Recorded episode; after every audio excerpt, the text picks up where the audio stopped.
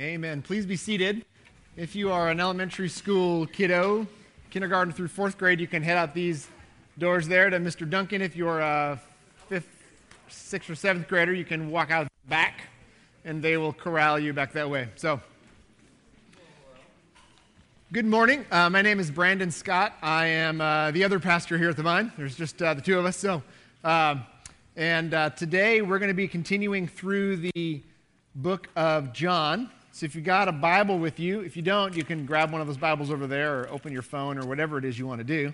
And uh, we're going to be in John chapter 5, starting in verse um, 24. So after today, uh, we will have spent three weeks on 14 verses. So um, that's uh, moving along at a clip of right about four and a half verses a week. There's 879 verses, I think, in John. So if you do the math on that, we're going to be here a while, but that's okay um, because uh, we're not really in a hurry. Uh, I mean, the worst thing that happens is Jesus comes back and then we're good, right? So I guess if we're studying through the book of John when he comes back, we're doing all right. So, uh, but the reason we've kind of slowed down in this chapter is because there's a whole lot in here. And it's kind of like if, you, if when you're on a hike and uh, if you're like real task oriented, you want to go, go, go, go, go, uh, and just get to the top of the mountain. But when you're with kids, what do kids want to do? They want to gather rocks and eat berries and smell flowers and but don't eat the wrong berries because you get sick. And so there's all these things that kids because kids are exploring the whole time. They're enjoying the journey. And that's what we're really doing. We're slowing down a little bit and we're trying to mine some of the riches of this passage. And so today, like last week, uh, you need to put on your thinking caps. And if you need to go grab a little more coffee or something, that's okay, as long as you come back. I mean, if you go get coffee and then stay gone, I'll be sad. But we're going to be using our brains some today, and we're just going to be looking at more of who Jesus says that he is. And so, let's pray, and then we'll get into it. Lord, we love you. Thank you for ah, just your overwhelming kindness and your love toward us. I thank you that your love is, is not a love that is passive, but you are actively involved. Um, you are not some watchmaker who set the universe going and then left us to ourselves, but you love us and you saved us. I thank you, Jesus, for the reality of the incarnation. I don't understand it, but I'm so grateful that you did what you did for us. I thank you for this book of John and just look forward to what you want to teach us today. Would you help us understand? Um, would you help us to love you with our mind this morning, with our heart, with our soul, with our strength? Lord, open our understanding. Your Holy Spirit guide us through this passage. In Christ's name we pray these things. Amen. All right. So, if you remember the context of chapter 5 here, Jesus has just recently healed a guy who was uh, crippled for 38 years, which is a very good thing. Uh, but he, he broke a rule. Uh, he broke, and he did it on the Sabbath. He didn't break one of God's rules, he broke one of the rules that the, that the Jews had, had constructed to figure out how they're supposed to do all these things, but which were in extra and not necessary. But anyway, Jesus broke one of the rules. Anytime you uh, heal somebody and then they get mad, you're, you're probably, you know, they're doing it wrong. But that's what happened. And so they get upset at Jesus. And in verse 16, uh, it says they began to persecute him. And Jesus starts talking to them in, in uh, verses 16 through 18 and he says some things that they were mad, and they go from being mad to like murderously angry uh, because he had claimed to make himself equal with God. And verse uh, 18, it said, uh, For this reason the Jews tried all the harder to kill him. I guess they were trying before, and now they're trying harder to kill him. Not only was he breaking the Sabbath, but he was even calling God his own Father, making himself equal with God. And so that's the context of, of what we went, uh, Treb looked at last week when he looked at uh, this relationship that Jesus has with the Father. That he has this very uh, unique relationship, is that he is claiming that he and the Father are the same essence. They're the same uh, substance, and there's a whole bunch of theological words that get thrown around that confuse me, but that we're trying to explain this relationship that God the Father has with God the Son. He talks about how, Jesus talks about how the Father loves the Son and shows him all he does, and the reality that Uh, everything that Jesus does is an express manifestation of his love and obedience to the Father. And that everything that Jesus does is exactly what the Father does, that they act in absolute harmony and unity with one another. And so, in the context of that, we jump into verse 24. And I'm just going to read 24 through 30, and then we'll jump back in and walk through it. So, Jesus says, I tell you the truth. Whoever hears my word and believes him who sent me has eternal life and will not be condemned. He has crossed over from death to life. I tell you the truth, the time is coming and now has come when the dead will hear the voice of the Son of God, and those who hear will live. For as the Father has life in himself, so he has granted the Son to have life in himself given him authority to judge because he is the Son of Man. Do not be amazed at this, for a time is coming when all who are in their graves will hear his voice and come out. Those who have done good will rise to live, those who have done evil will rise to be condemned. By myself I can do nothing. I judge only as I hear, and my judgment is just. For I seek not to please myself, but him who sent me. Okay, y'all got that? I'm going to go have a donut. So we are good. And uh, no, let's let's jump back in and try to and walk through this together. So let's look at verse 24. So he says, I tell you the truth, or some of your versions may say truly, truly, or if you're Tim, it says verily, verily, I say unto thee. And uh, but what, what Jesus is saying there is, is he's really saying in the he says, uh, from where we get the same word, amen, amen, like let it be so. This is true. He's saying, listen, I'm telling you the truth. Anytime Jesus says, listen, Truly, truly, what I am saying is true. Anytime you read that in the Gospels, pay attention. What does he say? Whoever hears my word and believes him who sent me has eternal life and will not be condemned. He has crossed over from death to life. So, this is the gospel, right? But look what he says whosoever hears whose words? Jesus' words, and believes who? Who sent me? Who's the Father? Has eternal life. He's already said that to believe in Jesus gives you eternal life. He's now he's saying that to believe in the Father who sent him gives you eternal life. Because the reality is that to believe or trust in Jesus or trust in the Father is the same thing because both are God. And he says, anyone who hears the word and believes him who sent me has eternal life. So the word there for has means to possess or to be in the possession of. It's even used in marital terms like to have and to hold, right? Like that kind of a, I've got you. And it's not just this, oh, I've got, uh, I've got eternal life, like I've got a wallet in my pocket. No, it's this concept of, of, of ownership and possession. It says, whoever believes has eternal life. What kind of life is he talking about? Eternal. Well, what does eternal mean? Well, it means without beginning and without end right? It means something that always was and always will be, something that will never cease, everlasting. That's what it means. So some Bibles say everlasting life. And he says, anyone who believes will have life that is without end, a life that always was and always will be, a life that never began and will never end. Okay, so so just hold on. She's got it all figured out over there, so we'll. He says this eternal life and will not be condemned. Well, why won't he be condemned? Well, we're going to get to some of that in just a second. But it says he has crossed over from death to life, which makes a lot of sense. But I want you to, because if you're alive, right? If you have a life that never began and never ended, that is ceaseless, that is everlasting, then it doesn't make any sense for you to be dead, right? So it makes very logical sense for him to say you have eternal life, oh, and you've crossed over from death to life. But it does mention this that there was a place that every person starts, which is dead. And then Jesus happens, and you move to life. So keep that in your thoughts, and we're going to keep going here and see what happens. Verse 25, he says, I tell you the truth. He says it again. So he said it once, truly, truly, or I tell you the truth. And he has just given the gospel, right? Explaining what happens when someone believes. Now he's going to describe that a little bit.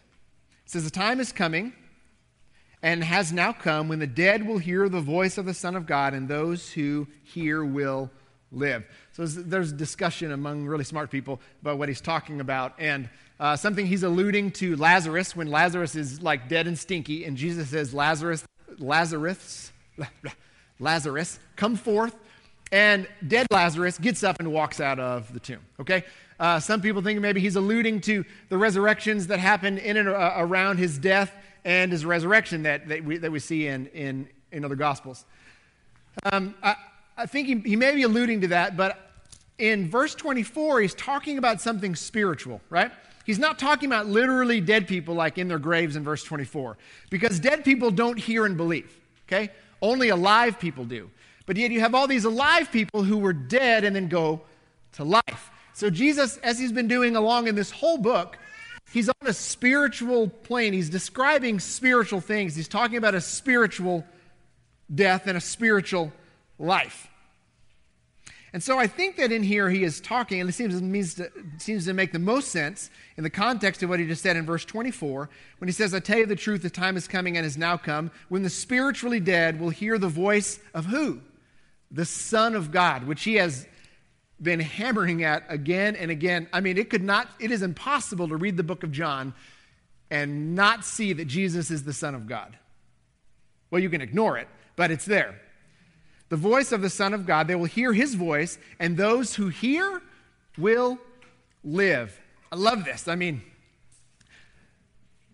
you talk all these things about Jesus' voice, but he, as God, calls people out of their the death that they are in because of their sin, and he makes them alive again. It's incredible. So, okay, so he talks about the gospel, and then he talks about uh, the description of what happens. And then in verse 26, he says this. I think this is talking about the why or the how, excuse me. He says, For as the Father has life in himself, so he has granted the Son to have life in himself. Okay. So just on a surface reading, it's like, all right, that makes sense. Let's look at those words again, right? As the Father has life in himself, okay? So you're talking about Jesus talking about God the Father. This is laying the groundwork for what we will later understand uh, and will become the doctrine of the Trinity. It took the church a while to figure that out, okay? We're not going to get into too much of that tonight, but or this, this morning. But the Father has life in himself. In that same way, the Son has life in himself. Okay, he's talking about intrinsic life, right? Self existent life. He's saying that, listen, the Father, He is the source of His own life. I too am the source of my own life. I am the source of my own existence. And when I say life, He's not just talking about biological life, but like the absolute fullness of life, both uh, essential and ethical, which belongs only to God as the author and the creator of life. The concept of the sanctity of life that you hear that talked about comes from this idea that God is the one who is the giver of life. Even scientists and all of our brilliance, we can put all these things together and they all these things and all these, they have no idea what makes something alive and they have a really hard time defining it. If you ask somebody, a scientist, and back them into a, not back them into a corner, but just talk to somebody and say, okay, where does, how does something go from not being alive to being alive? We know when something dies, but how does it get life and conscience? You know, how does a tiny single celled organism know how, how, it's alive and moves around and eats and makes other little microorganisms and stuff? How? Well, the Bible says that God gives them life. But look at, think about this. Can you imagine if just a regular person said this? Let's just put this all into context. Let's say you're at a luncheon somewhere and uh, you meet Carl, and Carl's a nice guy, and and you say, "Hey, Carl, uh, hey, I, I, you know, it's really nice to meet you. Um, where are you from?" And Carl says, "You know, that's a. I'm glad you asked. That's a good uh, question. So, I uh, I am actually the the source and the sustainer of my own life. I am the intrinsic source and cause of my own existence. I never began, and I will never end, and here I am." Uh, by the way, uh, also everything that came into being, I did that. And nothing that has its being did not come to existence except through me, which is what John says about Jesus. I'm also the guy who sustains the entire universe. which is what Colossians tells us about Jesus. And I'm Carl. Uh, could you imagine? What would you, honestly, what would you think about Carl? I mean, you want to poke him and be like, hey, uh, or you'd want to maybe punch him and see if you can knock him out and be like, hey, there you go, life giver. Uh, it would be utterly insane. Why? Carl can't back that up. Carl was born in, in, in Cleveland or whatever. And he, there was a time, you see, when Carl didn't exist. Everybody in this room can say that you're alive right now. If you can't, we need to call somebody. But everybody in this room can say, if I ask you, are you alive? You can all say, yes. But none of us can claim to be the cause or the source of our own existence. Only a lunatic would say that. I mean, like a full on nut job could say that. Because there was a time when I did not exist, when you did not exist right? When you were you were not. And then some things happened and you existed, right? And now you are. Jesus is saying that he is very distinct from us. Are you seeing this?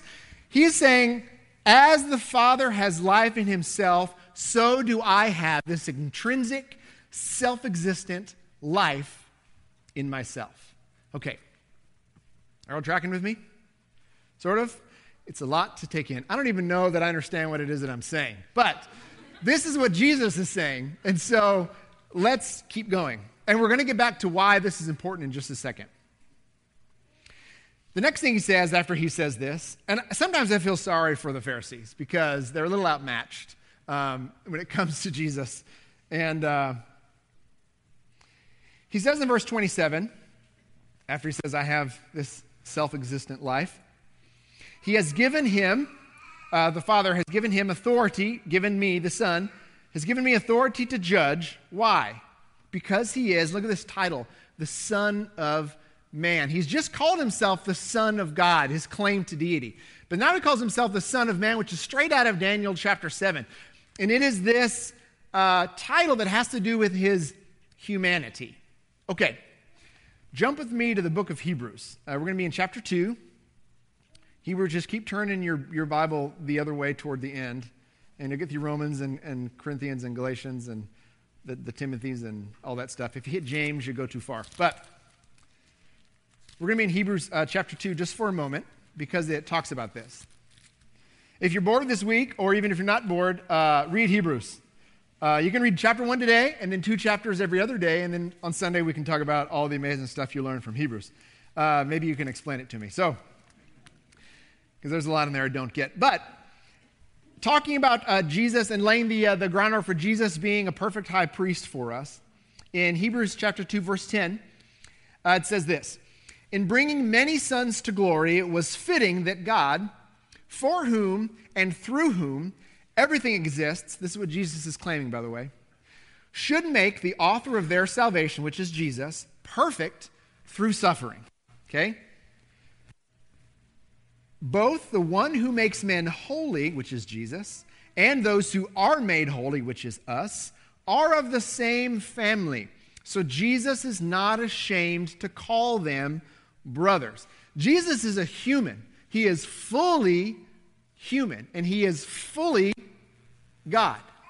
So jump down to verse 17. It says, uh, verse 16 For surely it is not angels he helps but Abraham's descendants, which is us. For this reason, he had to be made like his brothers in every way, in order that he might become a merciful and faithful high priest in service to God, and that he might make atonement for the sins of the people.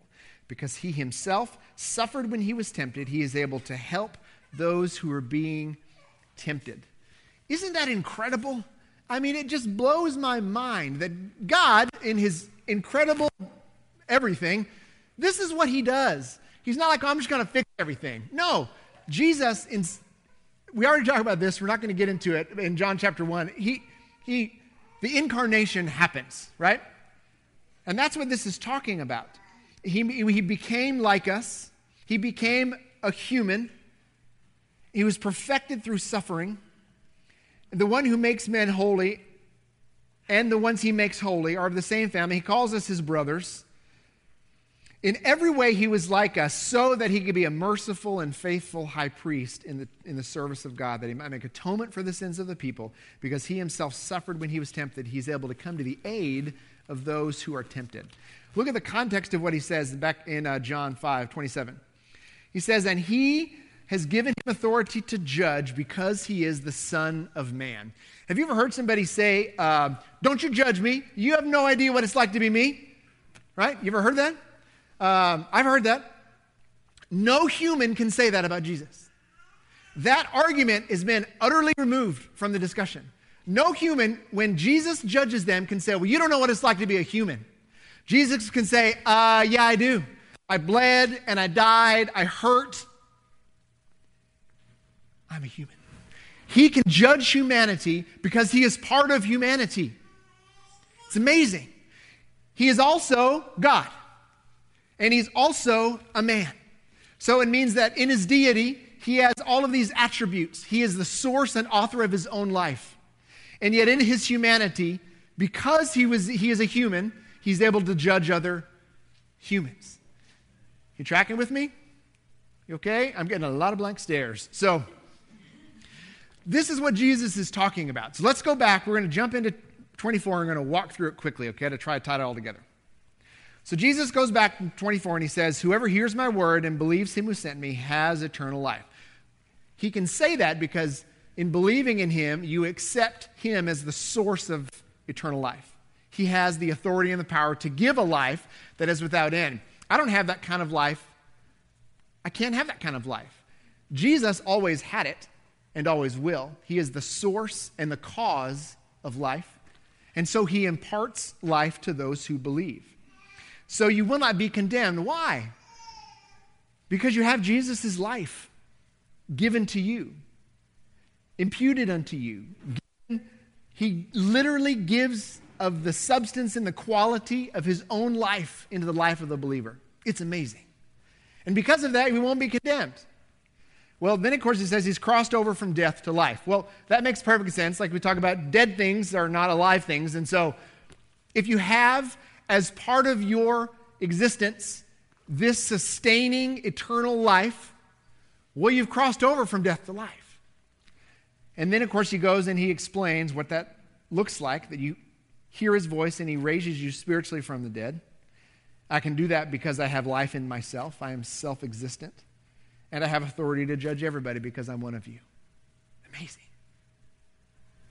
So then, verse 28, this makes me laugh because he says, Don't be amazed at this, um, which of course I'm amazed at it. And so uh, I guess I'm, I don't know if I'm disobeying, but it's like, uh, he says, Do not be amazed at this, for a time is coming when all who are in their graves will hear his voice and come out. Those who have done good will rise to live, those who have done evil will rise to be condemned. So he's already said something similar to this, right, in verse 25.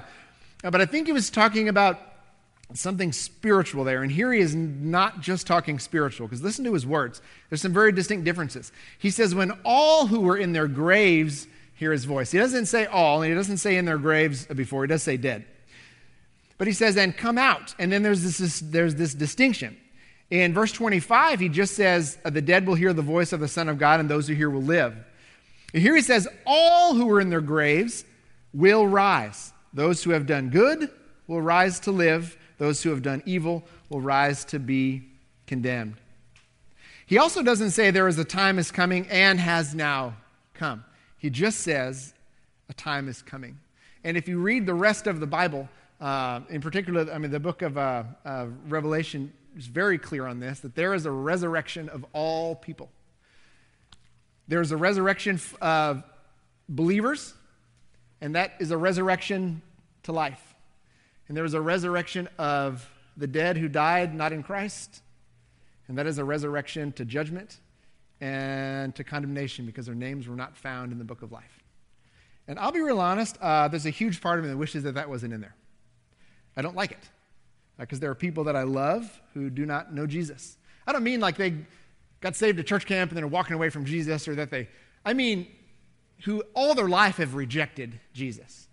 I want you to turn with me to uh, John, uh, back a page to John 3.19. This is at the end of when Jesus was talking to Nicodemus.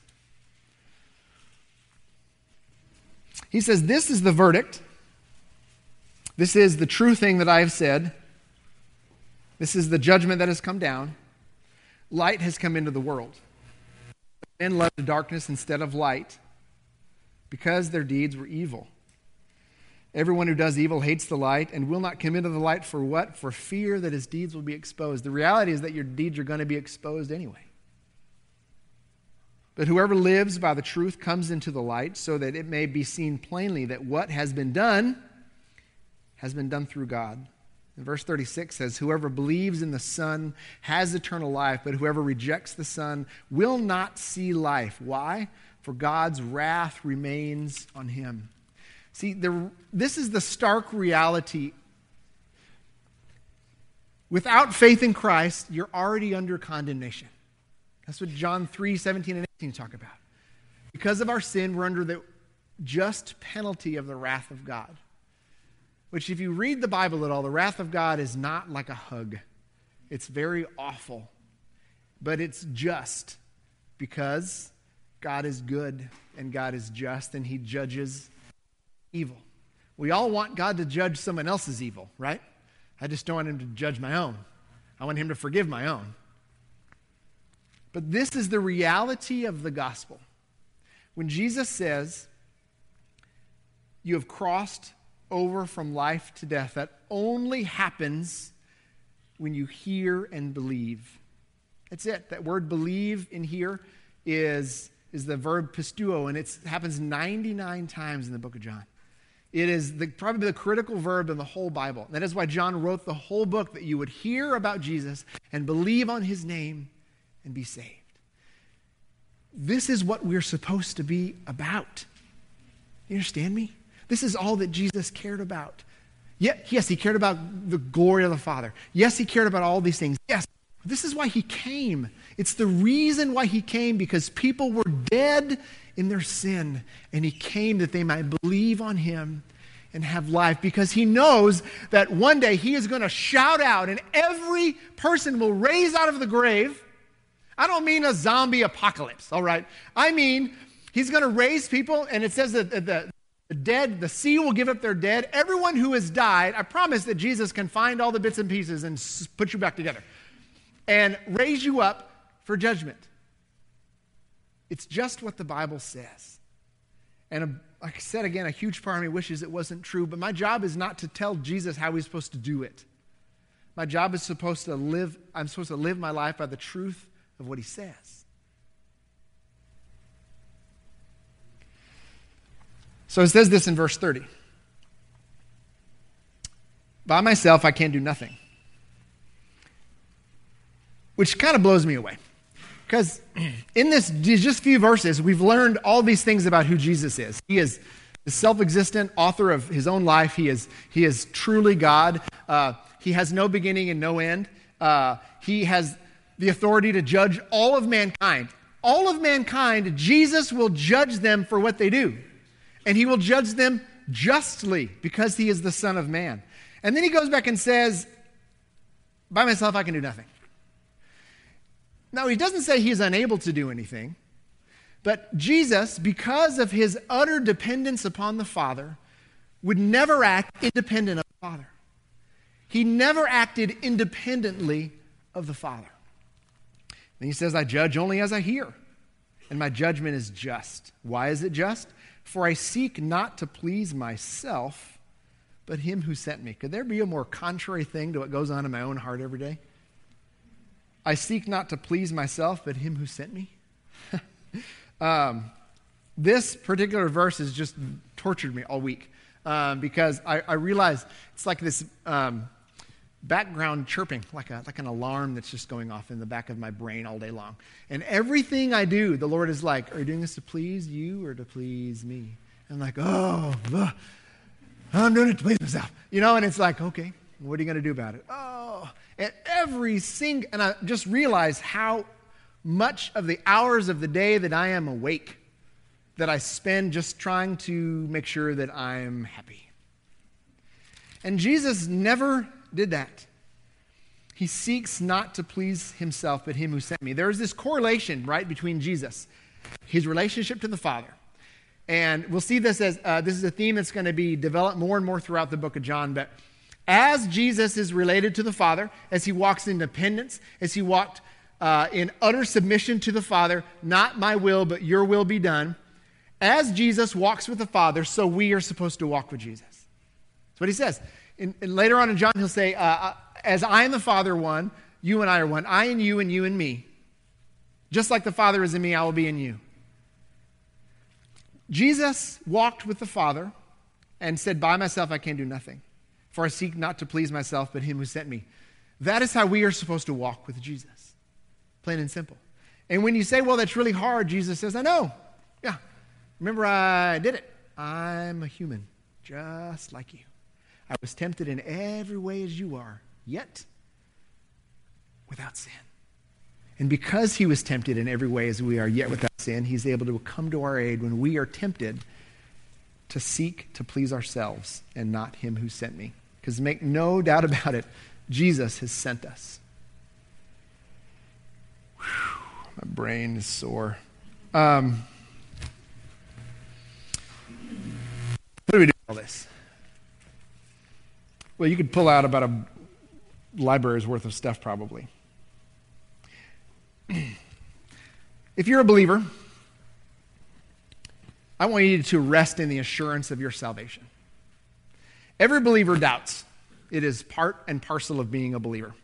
Uh, the, the entire book of Hebrews was written to believers so that they would, instead of doubting, keep believing, right? In all their struggles and all their ups and downs, they would go to the throne of grace to receive mercy and help in their time of need so that they would keep believing. If you got, throw all your theological stuff around, I don't know. All I know is that as I walk with Jesus, I doubt. I wake up some mornings and I'm like, is all this, did you really raise from the dead? Because if not, I'm going to go get drunk or something because this is hard. Um, eh, but he did. He really rose from the grave. He really did.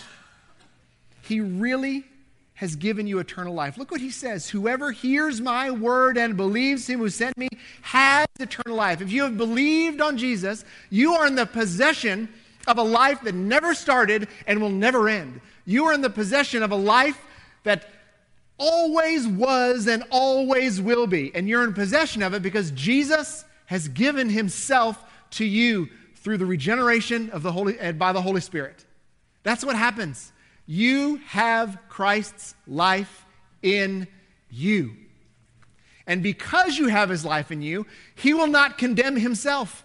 So he will not condemn you. You are condemned, but he, he took your condemnation on himself. And he paid that penalty. And you have crossed from death to life because Jesus overcomes the greatest thing that humanity can never overcome we, in all of our brilliance and in all of our, our, our, passion and in all of the things that we can discover and create and manipulate and do and think and make, we cannot conquer death. Everyone still dies. Okay? You go to the Dagum cancer ward, you go to uh, a children's hospital, people die. We cannot defeat it. We've stretched life out a little longer. We live longer than we used to, but not a whole lot longer. I mean, really. It's not like there's somebody who was alive in, in, in 1520 who's still walking around. They're dead. Their body's dust or dirt or whatever happens when you go on the ground. And so we cannot conquer death. It's outside of our capacity to do it. Christ did because he is the author and sustainer of all of life. He is the source of his own life. And because it's an eternal life, there is life without end. He is the one who supplies that. He conquers death for us. So if you're a believer, you have this quality of life in you. You have the actual essence of the life of Christ indwelling you, which should change how we live, right? Don't be afraid. Don't doubt. Don't worry. I'm saying all this to myself. Don't. Whatever. It's a long list. Walk in the life that Christ has given you. The flip side of that coin is you're not a believer, you need to be. And uh, if you have not believed, today you need to do that. I want you to look at who Jesus is, and I want you to see who he says he is. He says he's the Son of God. He came to die for your sins, and if you believe on him, you will be saved. If you don't, uh, you won't be. And one day after your body dies, he will raise you up from the grave and he will judge you because of your sin. And he will judge you justly because he's one of us and he won't be able to backtalk to him. You'll just be condemned. So believe and be saved. Uh, I want you to remember that this life is not all that there is. When he says that the Son has life in himself, um, we, uh, we learned uh, yesterday that a, a, an old friend of ours from, um, from a church I grew up in, she was driving uh, back from a, a, lake house. Her and her husband were going to retire, and they were building a lake house to retire at. Driving on the highway, guy crossed over the lane. Bam, she died, and he didn't. Um, she's gone. Her body is dead. Her spirit, she is with Jesus. Her spirit is with the Lord. And he will one day, look at this, he will call all who are in their graves. The word there for grave is where we get the English word mnemonic, like a mnemonic device to remember something. And it means a physical thing that we use to remember the life of a person and to honor their memory. Uh, Jesus does not need the grave markers to know where everybody is. He's not like got a map and go, oh, I lost, I lost Carl. Uh, it's not like that. It is that Jesus will physically raise everyone who's ever lived from the dead. And that this life is not all that there is, that you live and you die, as the song just said, until he calls me home or he returns. Here in the power of Christ I stand. That's what it is about. This life is short. Praise Jesus, because it can be really sucky at times. All right? I'm just, anybody who thinks it's not isn't living very, whatever. Uh, it's hard. Life is difficult. And, but this life is not all that there is. There is an eternal life. We are created for these bodies to live forever. These bodies have to kind of die, and then our spirit goes to be with Jesus, and then He will resurrect us from the dead, and we will have an eternal life with Jesus on a new heaven and a new earth. That's the reality of things. So live in that perspective, live in the perspective of people you talk to, and that they matter. Because this faith and this life that we believe actually really matters. Truly, truly, I say to you that if you believe in Jesus, you will have eternal life and not be condemned. You've passed from death to life. It actually, truly, genuinely, practically matters. The last part is one I didn't really want to talk about because it makes me very uncomfortable. Uh, seek not to please yourself, but to please him who sent you. Um, that uh, will make your whole life different. This, what Jesus is talking about is walking in utter dependence and absolute surrender in Him. To go to the Garden of Gethsemane, so to speak, and lay your life before Him and say, Not my will, but your will be done. To go to the cross with the joy set before you to please Him who sent you. To deny yourself and take up your cross and follow Jesus. Oh, I long, Trev and I, we, we ache and pray and long to be a church that does that. To be a church full of people who say by ourselves, we can do nothing. But in surrender, absolute surrender to Jesus, He can do all things through us that He wants to do. And that we do not seek to please ourselves, but to please Jesus who sent us.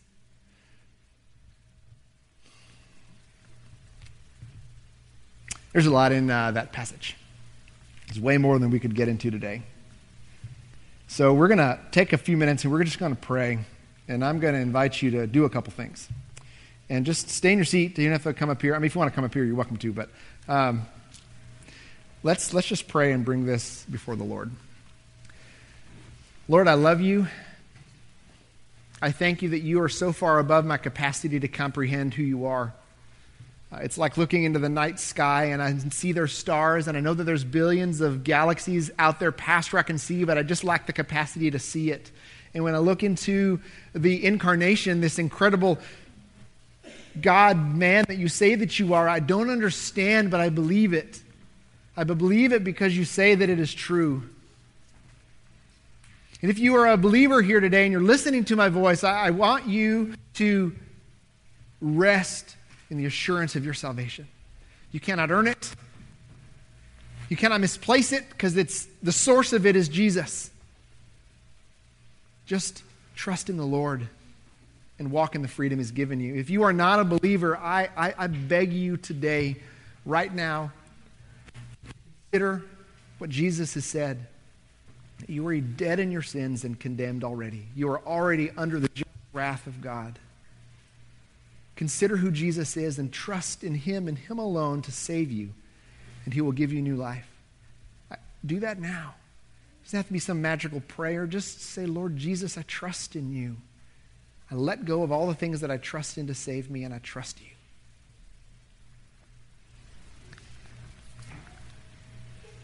I don't know where your life is right now, but I, I, I, take this moment right now and I want you to ask the Lord to give your perspective, to give you his perspective on life and people.